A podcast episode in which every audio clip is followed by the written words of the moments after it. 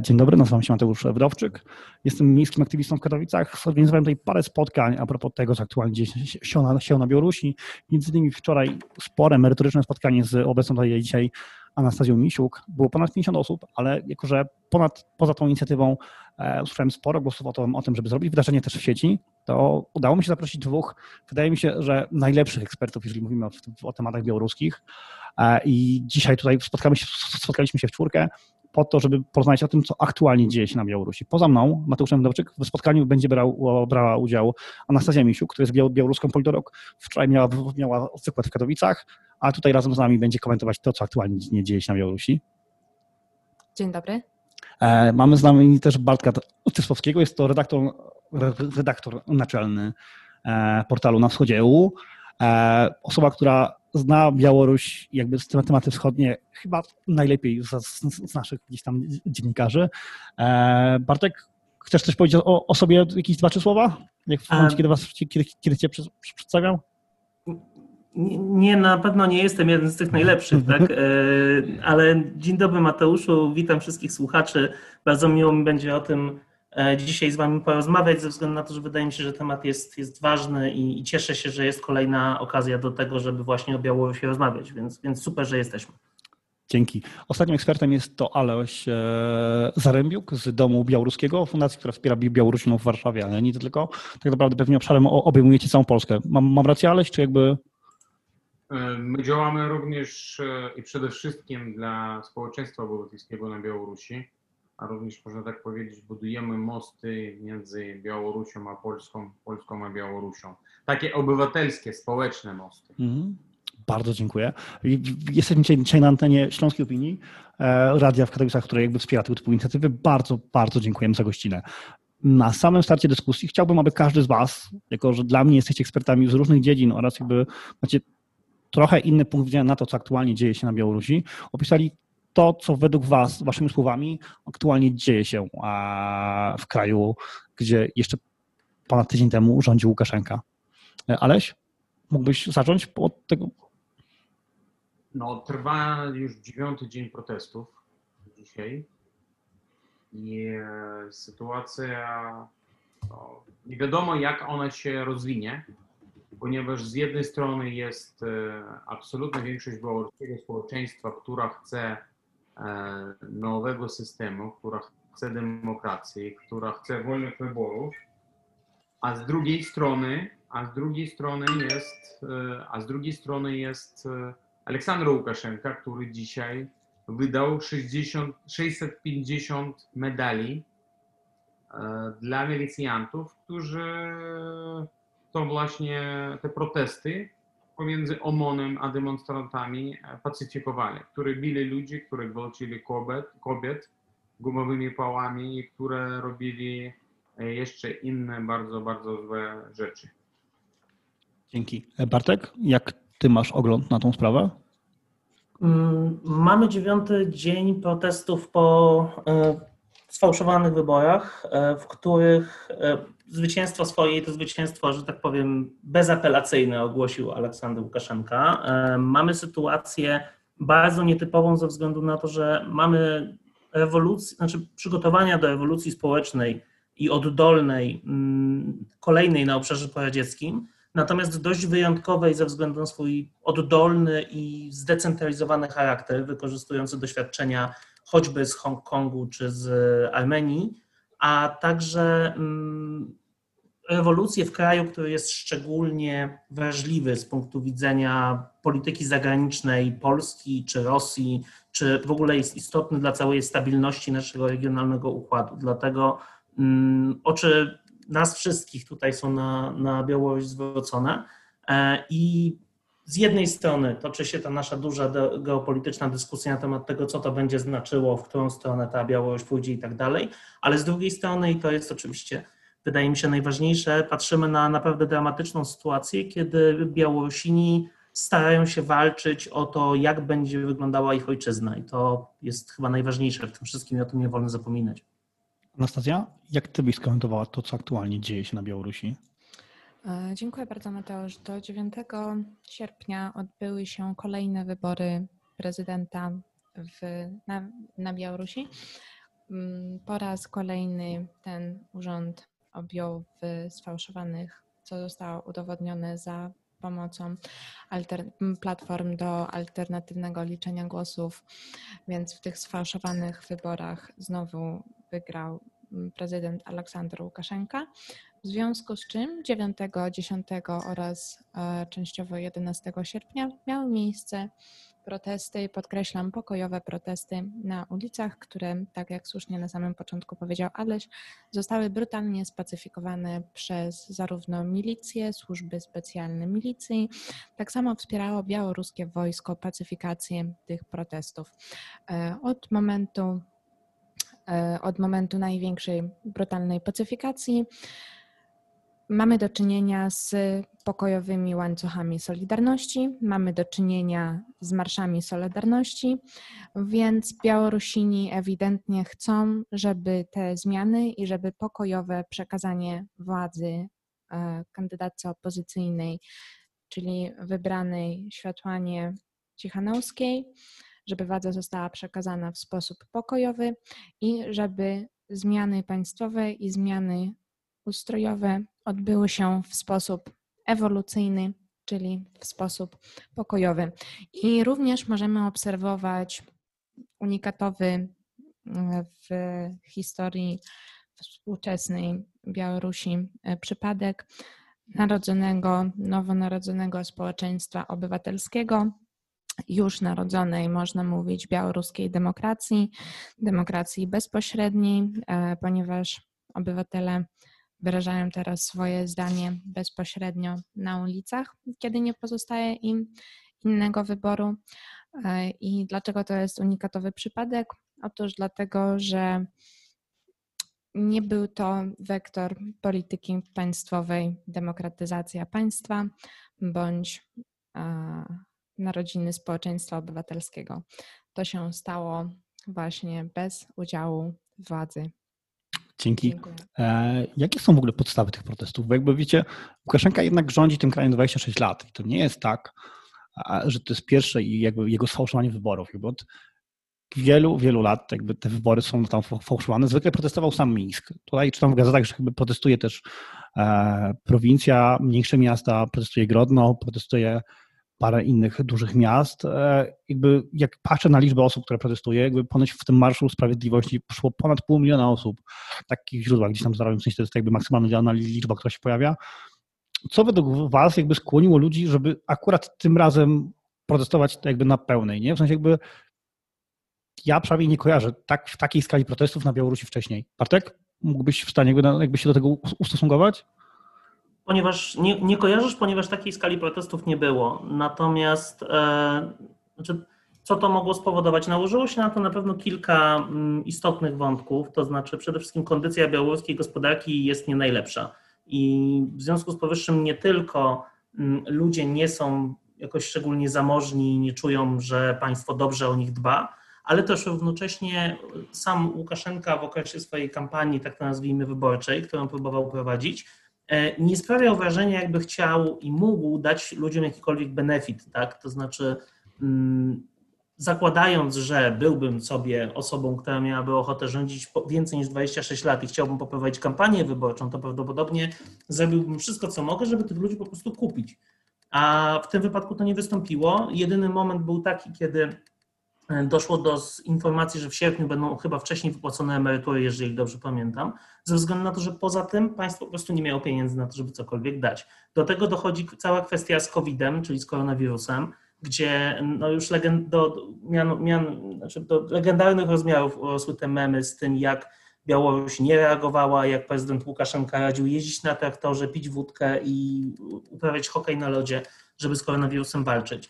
To oczywiście nie była do końca prawda, to zostało częściowo wyolbrzymione, ale równocześnie do tego pojawiły się reakcje na przykład lekarzy zwykłych, którzy ze swojej strony oddolnie organizowali akcje jakby wspierania medyków i, i, i walki z koronawirusem, więc jakby ludzie na Białorusi mieli sygnał pod tytułem: mamy sobie władcę, który coraz bardziej odstaje od realności i mamy kiepską gospodarkę, którą ten władca nam załatwił, a z drugiej strony mamy ludzi, którzy oddolnie próbują coś zmienić. I to była pierwsza kwestia. A drugą kwestią było to, że z, doszło do jednak poprowadzonej kampanii wyborczej, w której oczywiście Wiktor Babaryka dla przykładu, czy Ciepkała, ostatecznie um, Walery Ciepkała nie zostali dopuszczeni, ale została dopuszczona Cichanouska, która połączyła się ze sztabami tamtych dwóch kandydatów i w tym momencie dała powiew świeżości i nowości tym ludziom, że nie była kandydatem spoilerem, nie była kandydatem kontrolowanym, tylko była kandydatem faktycznie niezależnym. I to z punktu widzenia Białorusi no, było czymś wyjątkowym i nowym. I pomimo faktu, że ona w każdym mieście gromadziła więcej i więcej ludzi, nikt nie zdecydował się jakby jej, mm, nazwijmy to, spacyfikować w którymś momencie. I to też było wyjątkowe. A dodatkowo mm, od pewnego czasu, jeszcze z zeszłego roku, obserwuje się wzrastającą aktywność obywatelską Białorusinów, aktywność społeczną, e, która była widoczna choćby w kontekście całej tej sprawy z państwem związkowym, a właściwie z pogłębieniem integracji pomiędzy Białorusią i Rosją, ponieważ już w grudniu dwa tysiące dziewiętnastego roku Białorusini wychodzili i protestowali przeciwko decyzjom politycznym swojego, swojego państwa. Tak samo jak zdarzyło się to przy tych całych marszach przeciwko, tu, przeciwko ustawie o tuniejatcach, która też była takim sygnałem, że Białorusini to już nie jest pokojowy naród. Przybliżysz, o co chodziło w tej ustawie o, o tuniejatce? Chodzi o to, że na Białorusi wprowadzono jakby podatek od nierobów. Nie wiem, jak inaczej tu nie chcę przetłumaczyć dokładnie. Chodziło o to, że jeżeli nie pracujesz, nie uzyskujesz dochodów w jakiś oficjalny sposób, to władza dochodzi do wniosku, że nie jesteś biedny, tylko naprawdę, tak naprawdę jesteś cwaniakiem i gdzieś te pieniądze zarabiasz na boku. I w związku z powyższym oni cię opodatkują. Okej. Okay. Wróćmy do tych protestów z grudnia. Czy one były inne od tych innych? Się, bo, bo mówisz, że jakby wtedy się pojawiła ta, ta jakaś wzmożona aktywność polityczna zwykłych, przeciętnych Białorusinów. Na bazie czego to jakby to wnioskujemy? To są, jest kilka kwestii. To znaczy o Białorusinach funkcjonuje bardzo dużo takich stereotypów o tym, że jest to naród absolutnie pasywny, że jakby jakbyś postawił Białorusina obok Rosjanina, to byś ich od siebie nie odróżnił, z wyjątkiem tego, że jeden bardziej lubi ziemniaki, i że generalnie oni są spokojni, stateczni, nieradykalni i nie ma z nimi jakichś szczególnych, powiedziałbym, problemów w, w funkcjonowaniu. I wydawało się, że dla nich takie rzeczy jak symbole narodowe, jak niepodległość faktyczna swojego kraju, czy nawet jak demokracja, nie mają aż takiego znaczenia. A okazało się, i to było widoczne jeszcze przy protestach z okazji tej, tej właśnie integracji Białorusi i Rosji, ze względu na to, że to już jest kwestia dość pogłębiona, możemy o tym porozmawiać trochę dalej, ale generalnie Rosja naciska na to, żeby Białoruś się bardziej do, do Rosji przytuliła i się z nią zintegrowała, pogłębiła jeszcze integrację w ramach Związku Białorusi i Rosji, państwa związkowego, to w tym momencie ludzie wystąpili i powiedzieli, że oni się na to nie zgadzają, że oni mogą się z, Biał- z Rosjanami przyjaźnić, że oni mogą z nimi współpracować na po- poziomie ekonomicznym, ale nie zgadzają się, jak wynikało z przecieków Komiersanta, na to, żeby podpisać umowę na integrację jeszcze głębszą, niż miałaby mieć miejsce w Unii Europejskiej. Do tego, i tutaj znowu dochodzimy do sytuacji, jaką, jaką znaczy specyfiki państwa białoruskiego w ogóle, do tego dochodziło to, że ta cała umowa jest absolutnie sekretna. Więc dochodziło do tego, że ludzie dowiadywali się z rosyjskich mediów, z przecieków w rosyjskich mediach, jak wygląda tak naprawdę jakiś pakiet umów, które podpisuje jakby prezydent ich kraju, które zaważą o całej przyszłości ich kraju. No jest to absurd, który jest trudny do wyobrażenia sobie z punktu widzenia polskiego, gdzie możemy mieć do naszych władz bardzo dużo pretensji, no ale jednak dziennik ustaw obowiązuje, wszystkie umowy międzynarodowe są zarejestrowane i nie dochodzi do sytuacji, gdzie my na przykład nie wiemy, że wejdziemy do Unii Europejskiej, a właściwie co się będzie działo po wejściu, to nie wiadomo, tak? Okej, okay, Aleś, mógłbyś ty powiedzieć parę słów o tym, jaki jest, jest wiesz, taki background, to taka pożywka do tych, do tych protestów. Jednak jakby Bartek nam bardzo fajnie, jakby szeroko o tym opowiedział, ale co według, czy masz coś może do dodania do tej wypowiedzi Bartka? Co według ciebie było tym takim, wiesz, zapalnikiem, że Cichanouska jakby zyskała tak duże poparcie? Tak jak powiedział Bartek, że dużo rzeczy się złożyło. Przede wszystkim moim zdaniem dwadzieścia sześć lat dyktatury i zmęczenie jedną twarzą, przy tym twarzą bezskuteczną, która doprowadziła kraj do, do właśnie problemów gospodarczych, o których wspominał redaktor Bartek Tyszowski.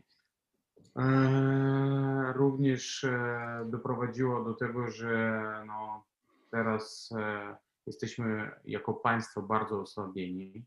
i przez to bardzo, bardzo e, no, jesteśmy na celowniku Rosji i nie bardzo dużo mamy do manewru e, przestrzeni. No i to, że pani Cichanouska została takim sztandarem, taką flagą, no, wszyscy chcieli, właśnie tak, COVID to też do tego się przyczynił i ludzie po prostu w społeczeństwie zrozumieli, że ta władza w ogóle nie ceni ich życia, życia jednostki, życia osoby, życia człowieka i że tej władzy tak naprawdę wszystko jedno, czy ten człowiek umrze, czy nie. I takie zachowanie było właśnie Łukaszenki i jego ekipy wobec ludzi na początku pandemii. Później oni już tam zaczęli coś robić, ale na początku pandemii były te opowiadania tych bajek, o których wspominał mhm. pan redaktor Bartek Tyszowski. Także to wszystko się złożyło, a to, że pani Cichanouska została tym sztandarem, no, bo, bo była autentyczna, bo moim zdaniem nie do końca wiedziała, czym się zajmuje jej mąż, że on na przykład chce kandydować, być może decyzja jego o kandydowaniu zapadła zbyt późno i nie zdążyli między sobą porozmawiać, ponieważ on prowadził bardzo aktywny tryb życia w ostatnich tam miesiącach, odwiedzając kolejny powiat, kolejne miasto. E, także, e, także, także ona jako jedyna została zarejestrowana, ponieważ władza uważała, że to jest taka nauczyciel, gospodyni domowa, która nie potrafi sobie z organizacją spotkań, która nie potrafi sobą, nie potrafi sobie z, z zwołaniem ludzi i że ludzie po prostu za nią nie pójdą, że to po prostu będzie śmieszne i nieciekawe. No i dlatego zarejestrowano ją, bo kogoś musieli zarejestrować, tak, żeby jakoś myśleli, że może w taki sposób zbiją tą falę, e, te kolejki, e, żeby zostawić podpis. Ta fala później e, pewnych protestów, niezadowoleń. E, no i na, na początku lipca mówię, tak, również w miastach powiatowych. No i myśleli, że ta rejestracja im pomoże. No, a ludzie zobaczyli, że jest jakby ten sztandar, że bardzo ważna była jej deklaracja, że ona przeprowadzi w, w wyniku jej wybrania na prezydenta wolne, demokratyczne wybory w ciągu pół roku. I tej deklaracji oraz jej takiej autentyczności wystarczyło, ponieważ jeżeli ona czegoś nie wiedziała, to ona nie, dowa- nie udawała, jak udawają wielu osób publicznych, że oni wszystko wiedzą i znają się na wszystkim, są specjalistami od wszystkiego, na każdy temat, tylko mówiła, że przepraszam, nie znam tego terminu i nie wiem, państwo proszę mi wytłumaczyć co to, bo ja nie jestem tam przygotowana. I w tym była no, naprawdę bardzo, bardzo wiarygodna. I to wszystko się złożyło i dlatego została wybrana większością głosów Białorusinów na prezydenta Białorusi. No dobra, tak by... Ale co w takim razie jest, wiesz, z białoruską socjologią? Tutaj może to będzie pytanie do Anastazji, a pewnie na pewno masz coś do, do, do dodania, co było tym nawozem do, do tych protestów, więc chęcią jakby wysłucham twojego zdania, co powiesz na ten temat, a dwa, jak tak właściwie wygląda zaplecze naukowe Łukaszenki i czemu jakby nie przewidział tego, co się wydarzy, jakby... Wspomniałeś wczoraj o tym, że socjologia jakby została niemalże zakazana na, na Białorusi, jakby jej uprawianie oraz skąd jakby czy może było coś, co jakby opozycji dał, pozwoliło przewidzieć, że jakby Cichanouska jakby będzie tą dobrą kandydatką? Czy, jakby to, czy, to, czy to raczej był ślepy traf, który po prostu się udał? Dziękuję bardzo, to ja po kolei zacznę. Jeżeli chodzi o to, co miałabym dodać, to tak naprawdę bardzo trafnych rzeczy, które, które padły przedtem. Ja tutaj nie będę już się zagłębiać w tematy ani pandemii, ani integracji z Rosją, bo świetnie to zostało wyjaśnione, tylko nakreślę kilka takich rzeczy, które nie zostały nakreślone. Po pierwsze, my mamy od ponad dwudziestu lat, od połowy lat dziewięćdziesiątych taką tradycję fałszowania wyników głosowania, czy to w wyborach prezydenckich, czy to podczas referendum narodowych. Więc to już jest tradycyjne i Białorusini o tym wiedzą. Jeżeli na początku to było niezauważalne, to w tym momencie, w którym to się przerobiło w pattern taki swoisty, to już się stało zauważalne. I tutaj chciałabym uzupełnić temat traktowania obywateli.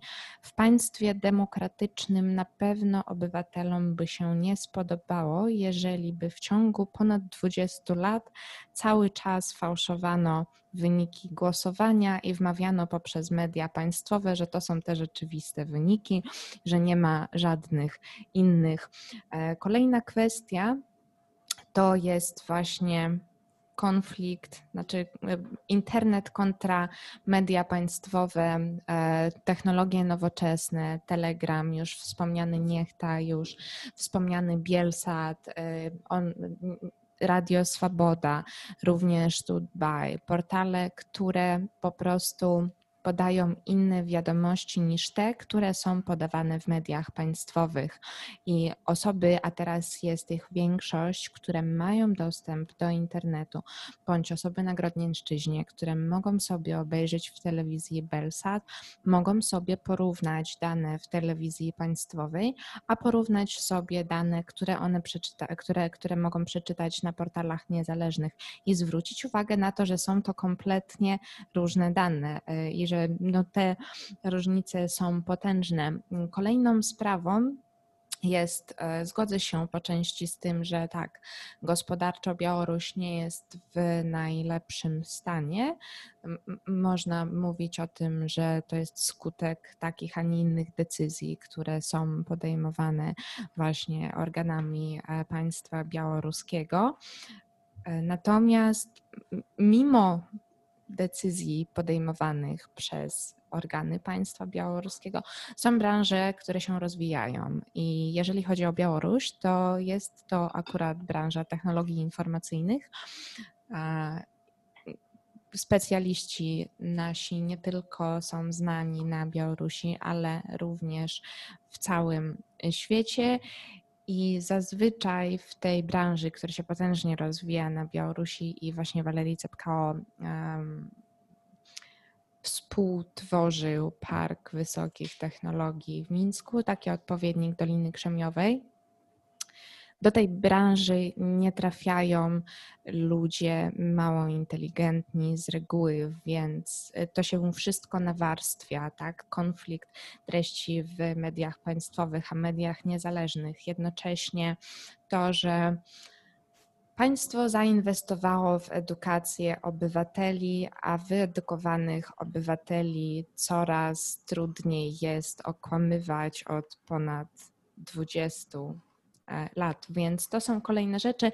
Ponadto Białoruś przez cały czas funkcjonowania Związku Radzieckiego była członkiem Związku Radzieckiego i obywatele tego państwa też mieli dość swoistą mentalność, którą za pomocą propagandy partyjnej właśnie kreowała władza, natomiast obecnie już wyrosło, wydoroślało pokolenie, które teraz może głosować, które się urodziło w kompletnie innych czasach, które się urodziło w lata dziewięćdziesiąte, pod koniec lat osiemdziesiątych, więc których już nie dotknęła ta propaganda radziecka i to są osoby, które już podróżowały po świecie, które mogą sobie porównywać to, jak się żyje na Białorusi, a jak się żyje w innych państwach, czy to europejskich, czy to w Ameryce, czy to w Australii, gdzie, czy to w Kanadzie, gdzie również jest dość duża diaspora Białorusinów. Więc te wszystkie dodatkowe czynniki posłużyły posłużyły właśnie powodem ku temu, żeby się stało to, co się dzieje teraz. I oczywiście na tej fali protestów pracownicy naszych przedsiębiorstw, najpotężniejszych przedsiębiorstw, którzy od kuchni znają sytuację, więc nie da, nie da im się wmówić nawet przez media państwowe, że Białoruś jest wyjątkowo prosperującym państwem, bo to oni kreują budżet. I oczywiście, że no, oburzyło ich po prostu, oburzyła ich ta, ta różnica między oficjalną linią organów państwa, tak, socjologia. Okej, okay. W sensie jakby jesteśmy już przy tej różnicy, to, to chciałbym się o, się o jedną rzecz Was zapytać, która mnie jakby mega intryguje w całej tej kwestii. Łukaszence do wygrania wystarczyłoby pięćdziesiąt jeden procent. Dlaczego ogłosił osiemdziesiąt procent? W sensie, bo wiesz, jakby opowiem może historię z wczoraj. Wczoraj przyszedł Białorusin, który wrócił właśnie z Mińska. Tam no, był świadkiem tego, co się stało z jego, z jego kolegami. Jakby opowiadał to z pierwszej ręki. No i kiedy w niedzielę podszedł pod komisję wyborczą, żeby obejrzeć to, Jaką, jak, jak, jakie wyniki ogłosi komisja, było ich tam około trzysta osób. trzysta czterysta osób mniej więcej, tak, tak, to, tak to opowiadał, a w całej komisji głosowało około dwa tysiące obywateli białoruskich. I na, jakby oni wiedzieli, że oni głosowali na opozycję, a mimo na listach wyborczych, które powiesiła komisja wyborcza, było oddanych głosów na opozycję łącznie dwieście. Więc jakby oni jakby na własne oczy zobaczyli, że jakby jest ich więcej głosujących niż jest łącznie zsumowanych z, z tej komisji wyborczej. I jakby obstawiam, że gdyby zobaczyli, że głosów na opozycję jest tysiąc, to może ich reakcja byłaby trochę mniej gwałtowna, byłaby bardziej jakaś spokojna, bo może by uznali, że a, pewnie sąsiedzi zagłosowali inaczej, bądź może, nie wiem, pracują w dużych zakładach i boją się o swoje miejsca pracy. Jednak Łukaszenka jakby aż tak mocno zakłamując rzeczywistość, jakby no, w, no dla mnie poszedł w kierunku absurdu, nie? Jakby trochę, jakby poszedł w kierunku, którego dla mnie, dla osoby, która się interesuje polityką, jest czymś jakby nieadekwatna, bo jakby jeżeli potrzebuję wygrać, to wygrywam pięćdziesiąt jeden do pięćdziesięciu pięciu procent, bo jeżeli wiem o tym, że opozycja jest, jest taka silna. Skąd te osiemdziesiąt procent? Anastazja, masz jakiś pomysł na ten temat? Jeżeli przyjrzymy sobie historię właśnie wyborów na Białorusi, to y, najniższy ranking poparcia prezydenta to było lekko ponad siedemdziesiąt procent, więc nie mogę wypowiadać się za osoby, które pracują w naszym komitecie wyborczym, dlaczego akurat są to takie liczby. Natomiast jeżeli sobie przejrzymy statystyki, statystyki z tego, jak się wygrywało, i tutaj pokazuję w cudzysłowie, że się wygrywało poprzednie wybory, to są to dokładnie takie wyniki, ponad siedemdziesiąt procent, ponad osiemdziesiąt procent, więc yy, tak jak wspomniałam wcześniej, mamy dość dobrze zakorzenione tradycje fałszowania wyników głosowania i ta tradycja już się przerobiła w pattern. Okej, okay. Bartek? Ja jestem tą osobą, która bardzo nie lubi fetyszyzować tych, tej kwestii samej, samych wyborów na Białorusi, mm. ze względu na to, że ja byłem kilkukrotnie przepytywany na okoliczność samych wyborów przez dziennikarzy i moja reakcja zazwyczaj była taka, że to jest troszeczkę jak z piłką nożną w, w wykonaniu reprezentacji niemieckiej, tak? To znaczy, że spotyka się dużo różnych zespołów, ale na końcu wygrywają Niemcy. A tutaj mamy, spotyka się dużo różnych kandydatów, ale na końcu wygrywa Aleksandr Łukaszenka. A mówiąc poważnie, to nie, nie ulega wątpliwości, że wybory na Białorusi nie mają charakteru wyborów. One nie służą do tego, żeby pokazać, żeby, żeby starły się jakieś osoby i żeby ocenić de facto, de facto jak, czy, czy dana osoba dalej może wypełnić swoją funkcję, czy nie, i ją zmienić. One służą dwóm celom, wewnętrznemu i zewnętrznemu. Wewnętrzny cel wyborów to jest socjologia, to jest statystyka, to znaczy to jest najbardziej jakby tak obiektywnie rzecz biorąc przejrzysty system pokazujący, jak ci ludzie głosują i jakie są ich jakby tendencje, na ile opozycja jest zjednoczona, a na ile jest rozproszona, na ile ludzie głosują na alternatywnych kandydatów jakichś tam tak planktonowych, powiedziałbym, a na ile jednoczą się wokół jakiejś osoby. Potem można zainteresować się tym, jak bardzo to środowisko wokół, te, wokół tej osoby, na którą głosowali ci ludzie, jest zjednoczone. I w tym momencie jest, podejrzewam, ja jakby białoruskim statystykiem nie jestem, ale zakładam, że jest tam po prostu jakiś taki współczynnik, powiedzmy, że w momencie, w którym na przykład, nie wiem, poparcie dla głowy państwa wynosi czterdzieści procent, to jest ok, to znaczy jest stabilnie, a jeżeli jakby ten współczynnik spada dramatycznie, no to wtedy trzeba się zacząć martwić. I wyborów, wyników wyborów prawdziwych wątpię, żebyśmy poznali, ale zakładam, że w tym wypadku spadło poniżej. A zewnętrzny system, i to jest akurat charakterystyczne także dla Rosji czy dla innych państw obszaru poradzieckiego, polega na tym, że pokazujesz osiemdziesiąt do siedemdziesięciu procent ze względu na to, że jakby macie popierać absolutna większość. I okej, okay, jak najbardziej, część ludzi wie doskonale o tym, że te wybory są sfałszowane i wyniki są sfałszowane, ale mimo wszystko wychodzi z założenia, kurczę, jak to jest siedemdziesiąt procent, no to tam powiedzmy dosypali dwadzieścia, ale wciąż jest pięćdziesiąt. Rozumiesz, to mhm, z mojego tak, punktu tak. widzenia tak na zewnętrzną potrzebę, to, bo nie może być tak, że Władimir Putin dla przykładu wygrywa wybory ze względu na to, że zagłosowało na niego pięćdziesiąt jeden procent Rosjan, bo to oznacza, że czterdzieści dziewięć procent Rosjan głosowało przechciwko niemu, a to, to nie wchodzi w rachubę w państwie. Myślisz, które... że to jest kwestia po prostu sowieckiego sposobu myślenia, w sensie tego takiego strachu przed tym, że jak będzie krucho, to mogą cię obalić? To nie jest kwestia tylko i wyłącznie sowieckiego sposobu myślenia. Zresztą ja nie chciałbym, żebyśmy patrzyli na Białoruś czy na właściwie jakiekolwiek inne państwa obszaru poradzieckiego tą sowieckością tylko i wyłącznie. Ludzi, którzy żyli i którzy wychowali się w Związku Radzieckim, jest naprawdę bardzo mało już. Znaczy może nie bardzo mało, ale to nie jest jakby większość społeczeństwa. Jeżeli się urodziłeś w osiemdziesiątych latach, to w tym momencie, kiedy upadł Związek Radziecki, to miałeś jedenaście, tak? Czyli w tym momencie ty mało pamiętasz ze Związku Radzieckiego. Pamiętasz powiedzmy, nie wiem, e, no nie wiem, pamiętasz jak smakowała orężada w dzieciństwie, ale nie, nie, nie, to nie jest coś takiego, że on gruntował twoją świadomość.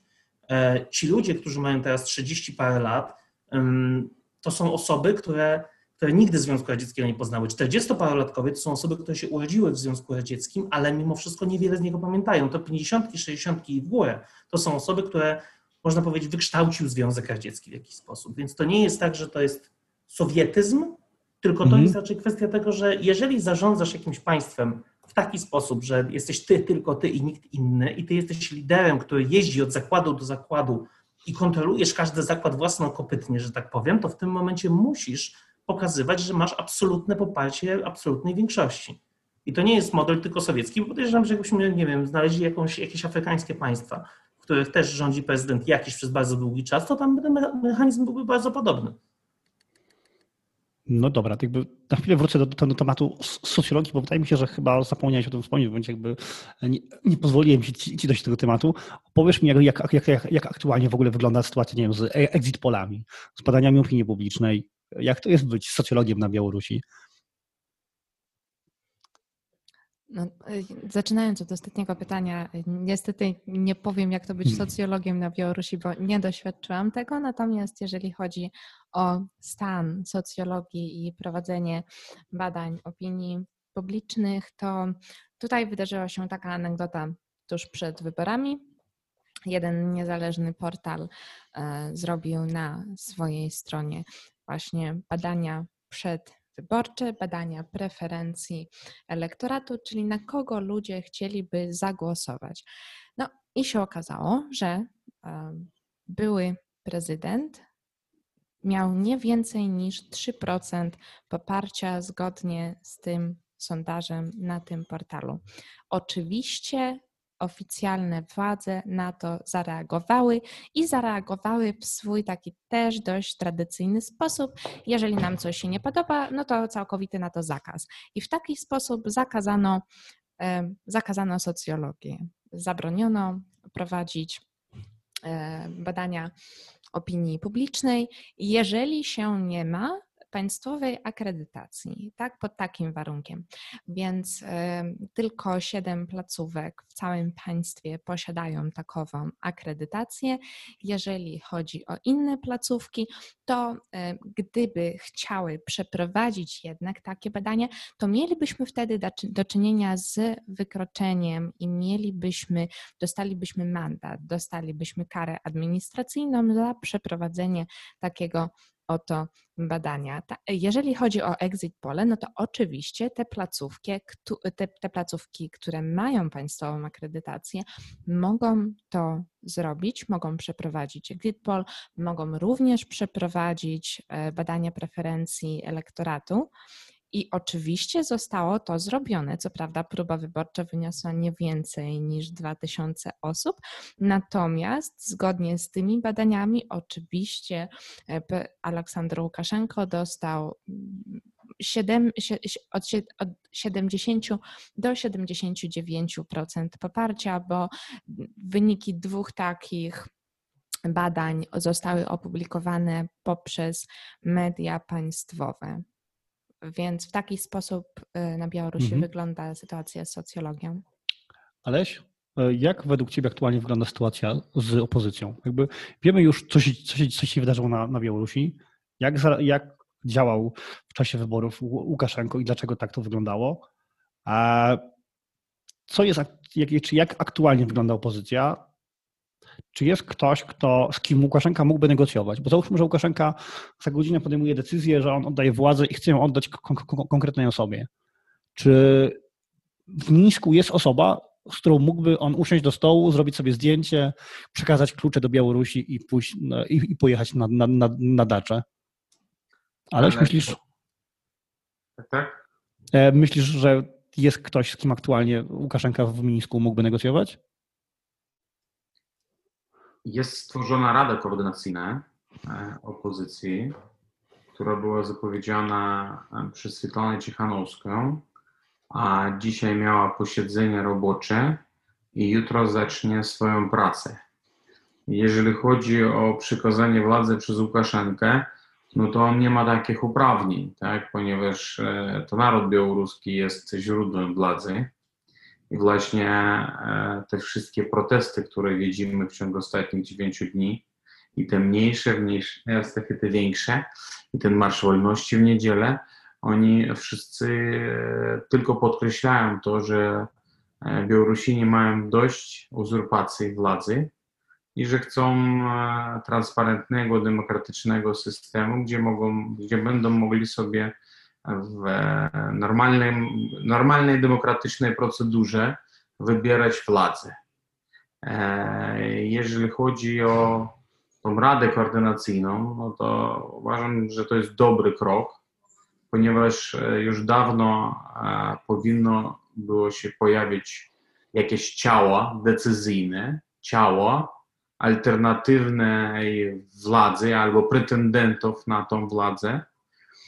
Bardzo mi, mnie cieszy, bardzo mnie cieszy, że jest tam były minister kultury i były ambasador Białorusi we Francji oraz w Polsce, Paweł Latuszka, który do chyba dnia wczorajszego był dyrektorem teatru imienia Janki Kopala w Mińsku i który został zwolniony, zwolniony ponieważ wsparł protesty i wsparł e, większość Białorusinów. No i chodzi teraz o to, żeby nie przekazać władzy, a tylko żeby ten stary e, system, ten, ta stara władza, która absolutnie jest nielegitymna e, i de jure i de facto jest nielegitymna. Wszyscy o tym wiedzą, wszyscy o tym mówią. sto trzynaście zakładów pracy w chwili obecnej strajkuje na Białorusi i również w tej Radzie Koordynacyjnej dzisiaj podczas briefingu dla mediów uczestniczył lider protestów Mińskiego Traktornego Zawodu. I fabryki traktorów w Mińsku. A, tak, tak. tak Sorry, tak, tak, tak. Nasi widzowie, pewnie tam słuchacze, nie, nie znają tych wszystkich fabryk, więc stąd będę się starał, że... Tak, tak, fabryki traktorów. Sorry. To jest chyba jedna z najsłynniejszych fabryk w ogóle w całej Białorusi, nie? Jakby... Duży zakład pracy, tam pracuje sporo osób. Tak, tak, tak, tak, tak, tak, tak. Ale mówię, sto trzynaście zakładów pracy największych i tych średnich w chwili obecnej strajkują. Także e, dzisiaj ta Rada Koordynacyjna, jeżeli odpowiada, odpowiadać na mhm. Pana pytanie o opozycji, e, e, powiedziała, że oni są za tym, żeby w sposób pokojowy odbył się transfer władzy, władzy do ciała tymczasowego, o którym jeszcze trzeba tam pomyśleć, tak? Być może to będzie ta Rada Koordynacyjna i później e, albo przekazać władzę wybranemu prezydentowi, czyli pani Swiatłanie Cichanouskiej, albo przeprowadzić nowe wybory na Białorusi i wyłonić demokratycznie wybranego prezydenta, parlament oraz przeprowadzić wybory do rad lokalnych. Także w chwili obecnej to tak i w taki sposób wygląda. Bartek, co ty sądzisz o tej Radzie Koordynacyjnej? Jakby, czy to jest ciało, które z punktu twojego widzenia jako dziennikarza, obserwatora tego, co się dzieje na Białorusi, czy jakby w ogóle na, na wschód od Polski, czy jest to ciało, które ma szansę być stabilne, w sensie być, wiesz, jakby utrzymać się przez najbliższy tydzień, dwa, rozmawiać z rządem, e, przedstawić jakąś wizję, być spójne, czy raczej jakby będziemy tak jakby dalej patrzyli na opozycję, która będzie zdecentralizowana? to tak, na pewno ciężko jest powiedzieć, czy, znaczy inaczej, na pewno odpowiadając na jedno z Twoich mm-hmm, pytań, jasne, przez najbliższych sorry, parę tygodni, e, tak długo jak społeczeństwo białoruskie będzie tak aktywne, jak jest obecnie, tak długo jak protesty będą trwały, tak długo ci ludzie, którzy będą w tej Radzie Koordynacyjnej, będą pchani tą samą energią, którą są pchani obecni ci ludzie na, na ulicach Białorusi. Więc o najbliższych parę tygodni się nie martwię, bardziej martwię się o to, co się stanie, jeżeli protesty z jakiegoś powodu by zostały wygaszone i Rada Koordynacyjna w jakiej by się kondycji znajdowała za pół roku, tak? To, to by mnie bardziej, bardziej martwiło, bo to, że oni teraz decydują się na to, żeby stworzyć jakąś radę, jakieś ciało, które potencjalnie mogłoby usiąść do rozmów i że w tym, w tym ciele znajdują się faktycznie osoby cieszące się na Białorusi szacunkiem, mogące zostać naturalnymi liderami takich protestów, tudzież potencjalnie, ewentualnie jakimiś członkami, dajmy na to, rządu białoruskiego, to jest super. Z punktu widzenia oczywiście białoruskiej opozycji, podejrzewam, że z punktu widzenia białoruskiej władzy trochę mniej. Więc to jest na pewno z ich strony dobry krok we właściwym kierunku. Natomiast musimy zdawać sobie sprawę z tego, że na Białorusi przede wszystkim sama opozycja białoruska przez bardzo długi czas pozostawała dość skłócona między sobą. Znaczy może nie tyle skłócona w taki aktywny sposób, co bardziej nie wszystkie organy tej opozycji białoruskiej zgadzały się ze sobą. Nie zgadzały się co do taktyk, nie zgadzały się co do technik. Jedni byli zwolennikami całkowitego bojkotu wyborów, inni byli zwolennikami partycypacji w wyborach, bo inaczej nie da się udowodnić, że, że one są na przykład fałszowane, czy nie da się pokazywać swojego programu. Jeżeli takie spory przeniosą się teraz na Radę Koordynacyjną, to to oczywiście będzie problem. Chociaż z drugiej strony to oczywiście jest naturalny element procesu demokratycznego, że mamy różnych ludzi o różnych poglądach, którzy się ze sobą zgadzają bądź nie. Natomiast zbudować białoruski parlamentaryzm szybko będzie na pewno bardzo ciężko. Okej, okay, Anastazja, masz coś do dodania? Jakie jest Twoje zdanie o tej Radzie Koordynacyjnej? O tym, jak, jak, w jakiej kondycji dzisiaj jest białoruska opozycja? Na które, dobra, to ja zacznę od pierwszego pytania, jeżeli chodzi o Radę Koordynacyjną. Dzisiaj miałam przyjemność przeglądnąć sobie w taki tak briefly skład i składa się ta rada z ludzi, z naukowców. Jest wśród tej rady Swietłana Aleksijewicz, czyli nasza laureatka Nobla. Są tam również, jest tam również kilka osób, które są znane na Białorusi, które aktywnie wypowiadają swoją pozycję obywatelską. Czy to zmierza w kierunku tego, że te same osoby kiedyś staną się organami państwowymi bądź członkami takich organów? Nie chciałabym przypuszczać. Na chwilę obecną składa się rada z tych osób, które są po pierwsze kompetentne, po drugie posłużę się określeniem lubiani przez Białorusinów i znani przez Białorusinów i przeciętni Białorusini są raczej dumni z tych przedstawicieli naszego narodu, więc to tyle, jeżeli chodzi o Radę. Radę, tak. Jeżeli chodzi o białoruską opozycję teraz, jeżeli mówimy o sztabie zjednoczonym i o tym, co mieliśmy przed wyborami, jest to unikatowy przypadek w współczesnej historii Białorusi. Jest to wspaniały przypadek, ponieważ nasza opozycja, mimo że nie jest liczna, zazwyczaj nie jest również zintegrowana. Dlatego ja się osobiście bardzo cieszyłam na widok tego zjednoczonego sztabu, ponieważ nigdy nie mieliśmy do czynienia z czymś takim, jak to było wcześniej na wyborach, czy to w dwa tysiące szóstym roku, czy to w dwa tysiące dziesiątym roku, szczególnie w dwa tysiące dziesiątym, kiedy było dziesięciu kandydatów i to zabierało szansę każdemu z nich, żeby zdobyć przewagę, żeby stworzyć w ogóle możliwość drugiej tury. Wówczas nie było mowy o tym, żeby jeden opozycyjny kandydat poświęcił się na rzecz innego kandydata opozycyjnego. Każdy chciał wziąć udział w tej walce. Natomiast teraz mamy do czynienia z integracją nie tylko społeczną, oczywiście widzimy to na ulicach, widzimy setki tysięcy ludzi w Mińsku, w stolicy, ale również w małych miejscowościach, a i nawet wsiach, ale mamy również do czynienia z integracją polityczną, nie tylko społeczną. Czy to będzie dalej szło w tym kierunku? Czy to jest chwilowa integracja, żeby pokonać wspólnego wroga, że się posłużę tym popularnym określeniem? Nie mam odpowiedzi na to pytanie i znowu nie chciałabym przypuszczać, ponieważ to jest bardzo dynamiczna sytuacja.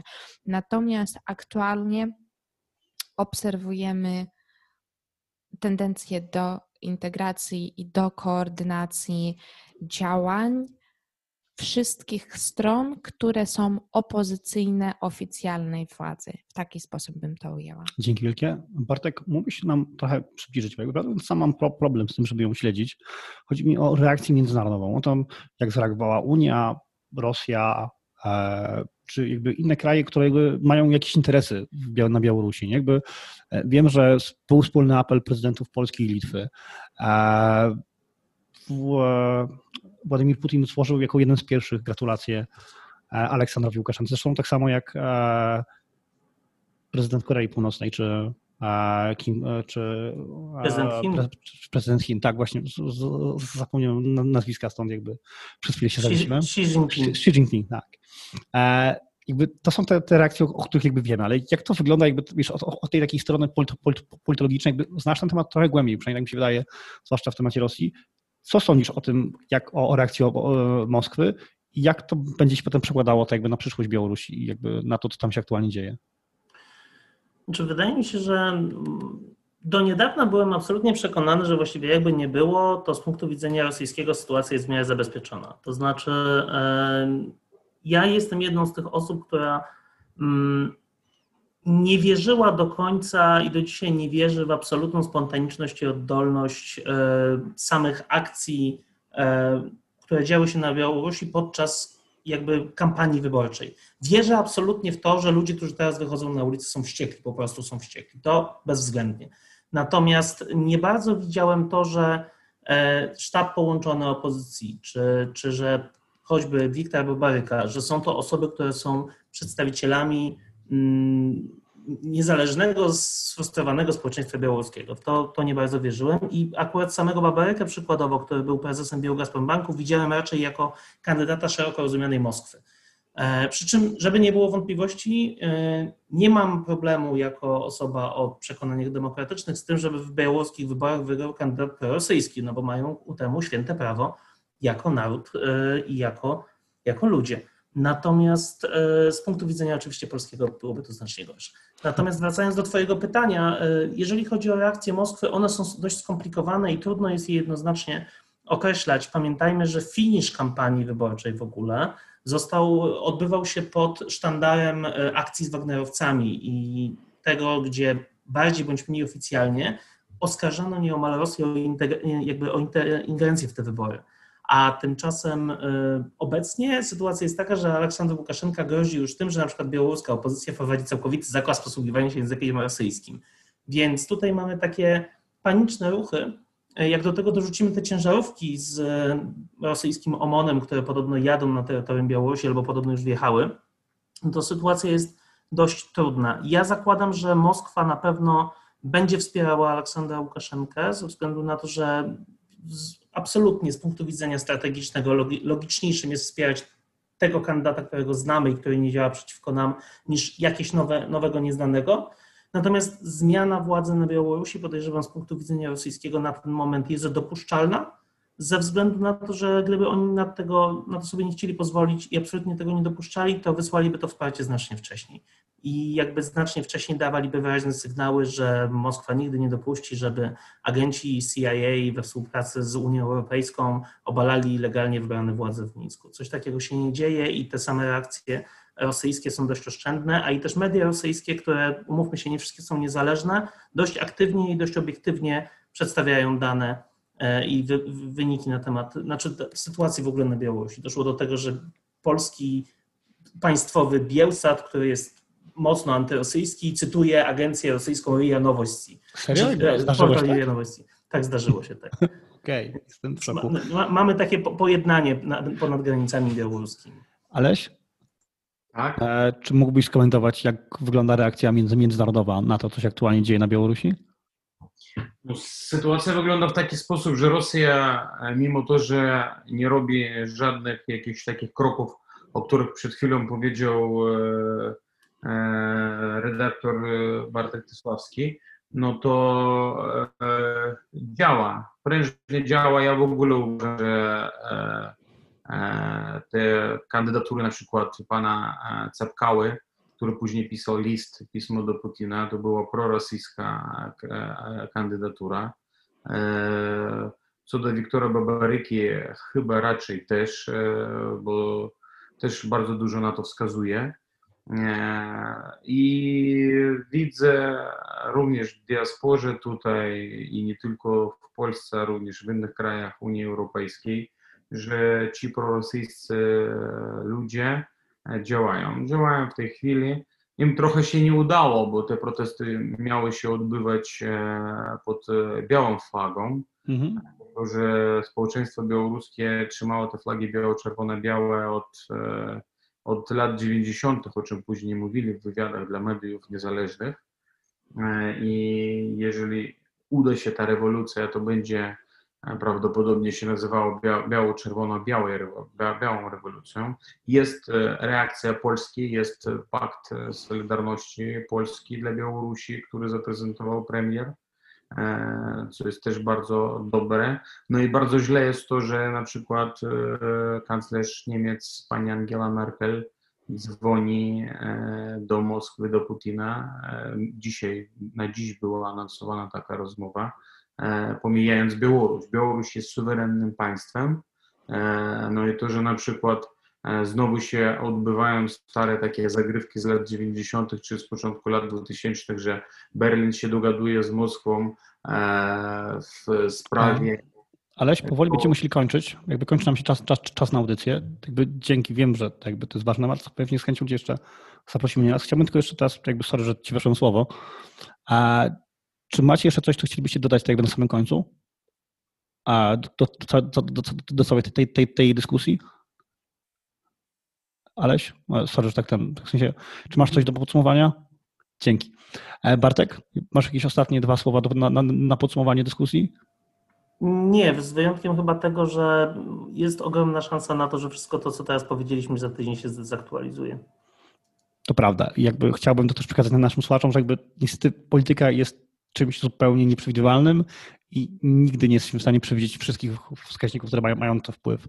Anastazja, masz coś tak jakby do przekazania jeszcze na, na sam koniec dyskusji? Dosłownie dwa słowa. Żywie Białoruś. Żywie. Żywie. E, bardzo wam, wam, wam dziękuję za ten udział w tej dyskusji. Dziękuję Śląskiej e, Opinii za gościnę i mam nadzieję, że jeszcze pewnie będzie okazja wspólnie się spotkać i pogadać o Białorusi. Dzięki wielkie.